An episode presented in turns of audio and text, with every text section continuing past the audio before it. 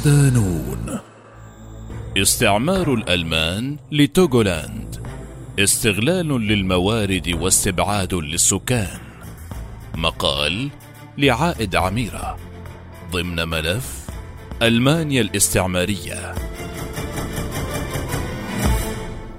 في نهايات القرن الثامن عشر بدأ التجار الألمان المنافسة للسيطرة على التجارة في أفريقيا وقد انتقلت تلك المنافسة إلى كافة الدول الأوروبية.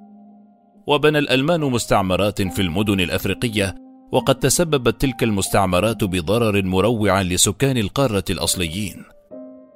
أسست الإمبراطورية الألمانية محمية في غرب أفريقيا منحت اسم توغولاند وكان ذلك عام 1884 وكانت مساحتها أكبر بقليل من مساحة إيرلندا يقطنها نحو مليون نسمة في عام 1914 تخترق المنطقة سلسلة من الجبال يزيد ارتفاعها عن 901 متر وتمتد من الجنوب الشرقي إلى الشمال الغربي ما يقيد حركة المرور بين الساحل والمنطقة الداخلية. أما جنوب سلسلة المرتفعات فيشهد سطح الأرض ارتفاعا عن السبخات الساحلية والبحيرات الشاطئية ليتحول إلى هضبة محيطية مغطاة بالغابات والعشب العالي والأشجار الخفيضة يتراوح ارتفاعها بين 61 إلى 91 مترا حيث أزال المزارعون الغابات لزراعة النخيل.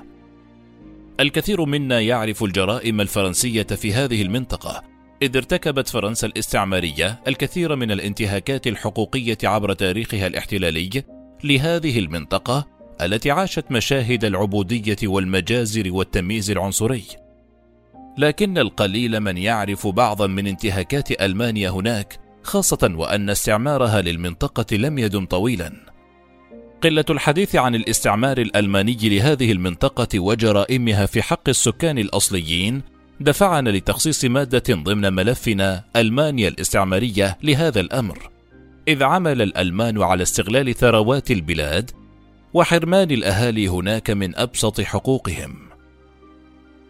تأسيس توغولاند يرتبط تأسيس توغولاند بأحد أبرز المستكشفين الذين عرفهم التاريخ القديم، ألا وهو غوستاف إختيغال الذي بدأ طبيبا وانتهى مفوضا للإمبراطورية الألمانية في غرب أفريقيا ويسند له الألمان فضل استكشاف هذه المنطقة خلال حملته الاستكشافية إلى وسط وغرب إفريقيا وصولا إلى التوغو والكاميرون. بعد انعقاد مؤتمر برلين بين 1884 و 1885 الذي قسم القارة الأفريقية هيمنت ألمانيا على أراضي توغولاند بموجب الاتفاقيات المبرمة بين الدول الأوروبية الاستعمارية وأطلق عليها في ذلك الوقت المستعمرة النموذجية. غطت توغولاند مساحة 90479 كيلومترا مربعا بين مستعمرة جولد كوست البريطانية إلى الغرب وداهومي الفرنسية من الشرق. وكان يسكنها مزيج من الإيوي وشعوب أخرى وأصبحت وحدة سياسية في عام 1884 عندما ادعى المستشار الألماني أوتو فون بسمارك أحقية ألمانيا فيها واعترفت القوى الأوروبية الأخرى رسميا بهذا الادعاء. استعمرت المنطقة خلال الفترة المعروفة باسم التدافع من أجل إفريقيا وبقيت تابعة للإمبراطورية الألمانية في غرب إفريقيا من عام 1884 إلى عام 1914 وتشمل ما يعرف الآن بدولة توغو ومعظم ما يعرف بمنطقة فولتا في غانا. أسست المستعمرة فعليا في عام 1884 وجرى توسيعها تدريجيا إلى الداخل وكان ذلك على مراحل إذ ثم في البداية إنشاء محميتين منفصلتين ففي فبراير من تلك السنة اختطف جنود ألمان زعماء بلدة آنيهو وهي بلدة تقع في جنوب شرق توغو حاليا وأجبروهم على التفاوض والتوقيع على معاهدة حماية على متن السفينة الحربية الألمانية سوفي.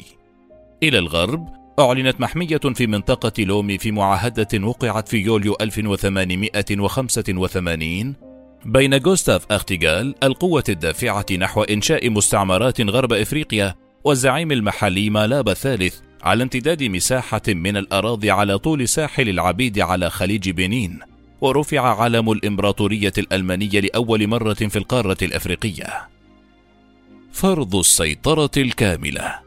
على مدى الأشهر والسنوات التالية أبرم أختجال ونوابه معاهدات مع العديد من زعماء المجتمعات على مستوى القرى ثم حددوا حدود المستعمرة الجديدة بين الشمال والجنوب أولا مع البريطانيين في سنة 1890 ثم مع الفرنسيين في سنة 1896 بين عامي 1891 و 1894 أنشأت القوات الاستعمارية المسماة شتخشتخباه في المستعمرات الألمانية في شرق إفريقيا والكاميرون وجنوب غرب إفريقيا وشكلوا فرعا عسكريا ثالثا إلى جانب الجيش والبحرية وكانوا يتألفون من الألمان والأفارقة. كانت المهمة الرئيسية لهم هي غزو المستعمرات بالقوة بعد ذلك تأسست قوة أخرى لفرض سيطرة الألمان على مستعمراتها ومنها توغولاند وأسند لهذه القوة اسم Polizeitruppe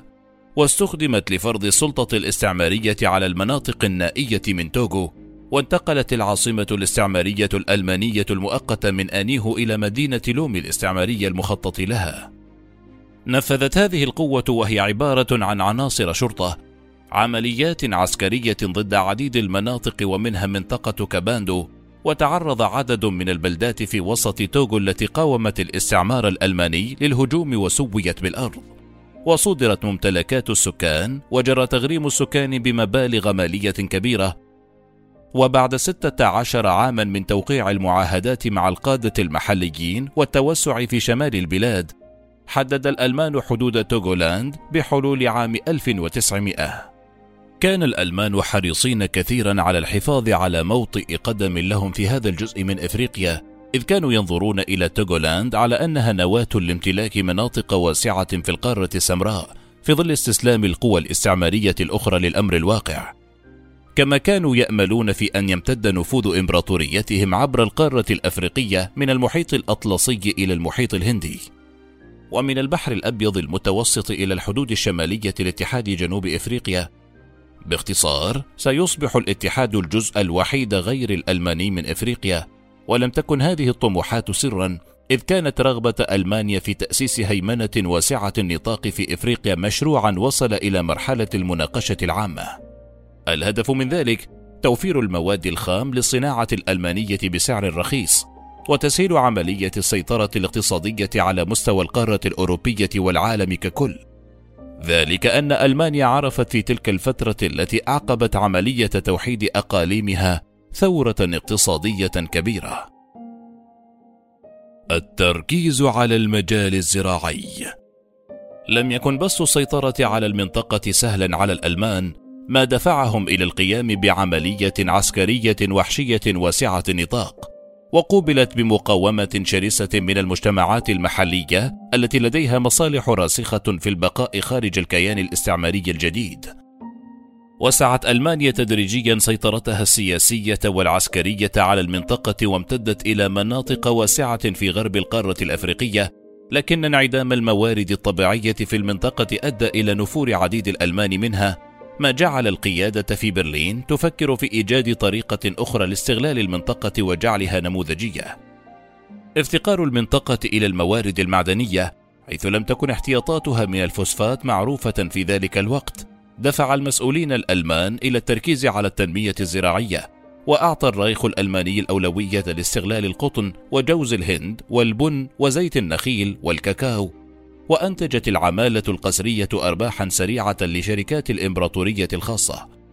قام الألمان بإيلاء اهتمام خاص بتوسيع زراعة القطن في مستعمراتهم الأفريقية، وقد حصل المستوطنون على مساعدات مالية من الحكومة في برلين ومساعدة علماء في مجال الزراعة، وأقيمت تجارب على أفضل طرق الزراعة. كانت توغولاند المجاورة لمستعمرة جولد كوست البريطانية أول مكان جرى اختياره لعملياتها. هنا ارتفع تصدير القطن من لا شيء إلى 100 طن في عام 1904 وقدر محصول 1904 1905 ب 250 طنا من القطن المحلوج. فضلا عن القطن جلب المسؤولون عن المستعمرة الجديدة والمستوطنون القادمين من ألمانيا الزراعة العلمية لمحاصيل التصدير الرئيسية في توغولاند الكاكاو والبن. كما نمت أشجار النخيل النفيسة بشكل طبيعي بالقرب من الساحل تنوع التربة والمناخ مكن السلطات الألمانية الاستعمارية من تنمية مجموعة واسعة من المنتجات وتم زراعة مناطق واسعة من البلاد وأصبحت بالتالي توغولاند تحت الحكم الألماني مستعمرة نموذجية لألمانيا في إفريقيا. لتسهيل هذه التجارة، جرى تطوير البنية التحتية في البلاد، إذ بنى الألمان ثلاثة خطوط للسكك الحديدية خط جوز الهند إلى آنيهو وكان ذلك سنة 1905 وخط القهوة والكاكاو إلى كامباليمي في سنة 1907 وخط القطن إلى بليته في سنة 1911 وسط البلاد. وبحلول عام 1914 تم بناء أكثر من ألف كيلومتر من الطرق من قبل المكتب الاستعماري وانتهت جميع المحطات في مدينة لومي طورت مدينة لومي الواقعة على خليج غينيا لتكون المدينة والميناء الرئيسيين وعبدت الطرق والسكك الحديدية لربط الميناء بأجزاء من الداخل كما جلبت البنية التحتية المصممة لتلبية الاحتياجات الألمانية في المستعمرة الجديدة. استبعاد السكان الأصليين أدخل الألمان محاصيل تصديرية إضافية خاصة الكاكاو والقطن ليتم زراعتها في المزارع التي يعمل بها العمال الأفارقة ويتم نقل جزء كبير من هذه المحاصيل عن طريق البر والسكك الحديدية إلى لومي التي كانت بمثابة المركز الرئيسي للتجارة في توغولاند. لضمان العمالة المحلية لهذه الزراعات والملكيات الجديدة الواسعة وعمليات النقل عبر الطرقات البرية والسكك الحديدية المنتشرة في كامل المستعمرة، خضع السكان الأصليون لضريبة رأس مع استثناءات نادرة لبعض السكان. كان على الألمان جمع الأموال إذ كانت المستعمرات مثل الأعمال التجارية بالنسبة إليهم فالحكومة في برلين لا تريد دفع أي مبلغ مالي مهما كانت قيمته لإدارة المستعمرات الأفريقية وما على السكان إلا أن يدفعوا نفقاتهم بأنفسهم.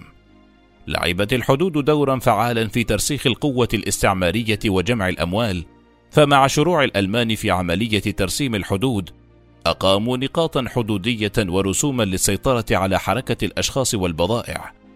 وفي عام 1897 فرضوا ضرائب على البضائع لزيادة الإيرادات. بحلول عام 1906 كان الألمان يجمعون ما يكفي من عائدات الضرائب المحلية لدرجة أنهم أطلقوا على توغولاند مستعمرة نموذجية. على عكس مستعمراتها الأفريقية الأخرى نظرا للموارد المالية المتأتية من هذه المستعمرة الحديثة.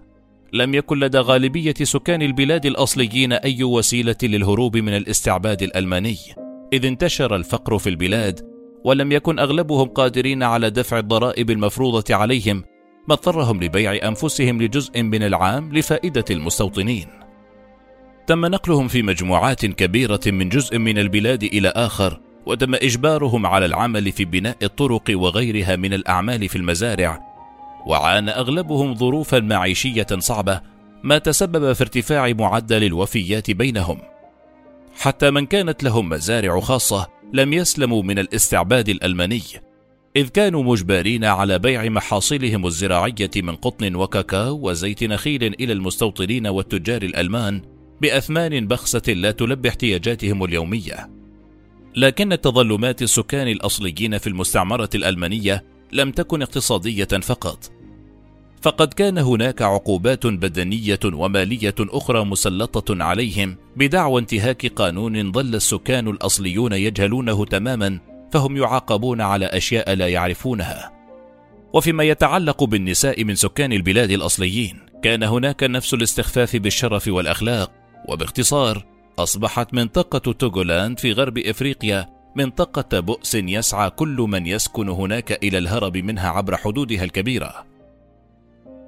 دفعت هذه الظروف الصعبة والأساليب القاسية التي اتبعها حاكم البلاد هير دبليو هورن والمسؤولين الآخرين السكان الأصليين للهجرة إلى جولد كوست ولتحسين العلاقة مع السكان. تم طرد هير هورن لسوء السلوك وكان خليفته الكونت فون زيك وكان أكثر تصالحية مع السكان الأصليين وأعطى اهتماما كبيرا لتطوير السكك الحديدية والتجارة الجرائم الفرنسية تتفوق على جرائم الألمان. نادى سكان البلاد الأصليين بإعفائهم من الظروف الاستغلالية والعقاب البدني والضرائب المرتفعة المقدمة إلى السلطات الألمانية لكن مطالبهم لم تنفذ وتواصل الاستغلال. وشمل النهب المستمر والعنف بدافع عنصري ضد الشعوب الأصلية. كانت الإدارة الاستعمارية في توغولاند استبدادية بدرجة كبيرة وركزت بطريقة وحشية على الإنجاز الزراعي الموجه للتصدير رغم أن أعداد المستوطنين الألمان في البلاد لم يكن كبيرا ولم يتجاوز 700 شخص في أحسن الأحوال. اعتبرت ألمان توغو مستعمرة نموذجية لأن السكان المحليين كانوا مصدرا مربحا للعمل القسري وعائدات الضرائب. لكن الغريب في الأمر أن هناك انتقادات قليلة في الوقت الحاضر للاستعماريين الألمان السابقين في لومي. تعد توغو الدولة الأفريقية الوحيدة التي استعمرتها ثلاث قوى أوروبية وهي ألمانيا وبريطانيا وفرنسا. من بين الثلاثة فإن الجرائم الفرنسية هي الباقية في الأذهان. ما جعل العديد من سكان توغو الآن يجهلون جرائم الألمان في حق بلادهم وأهلهم. سلبت ألمانيا الاستعمارية ثروات توغولاند وسرقت مدخراته لصالح اقتصادها وجيشها المركزي في برلين. وانتهكت كرامة سكان البلاد الأصليين شمالا جنوبا شرقا وغربا. إلا أنها لم تعرف بذلك بل أنها تدعي الفضل في تطوير البلاد.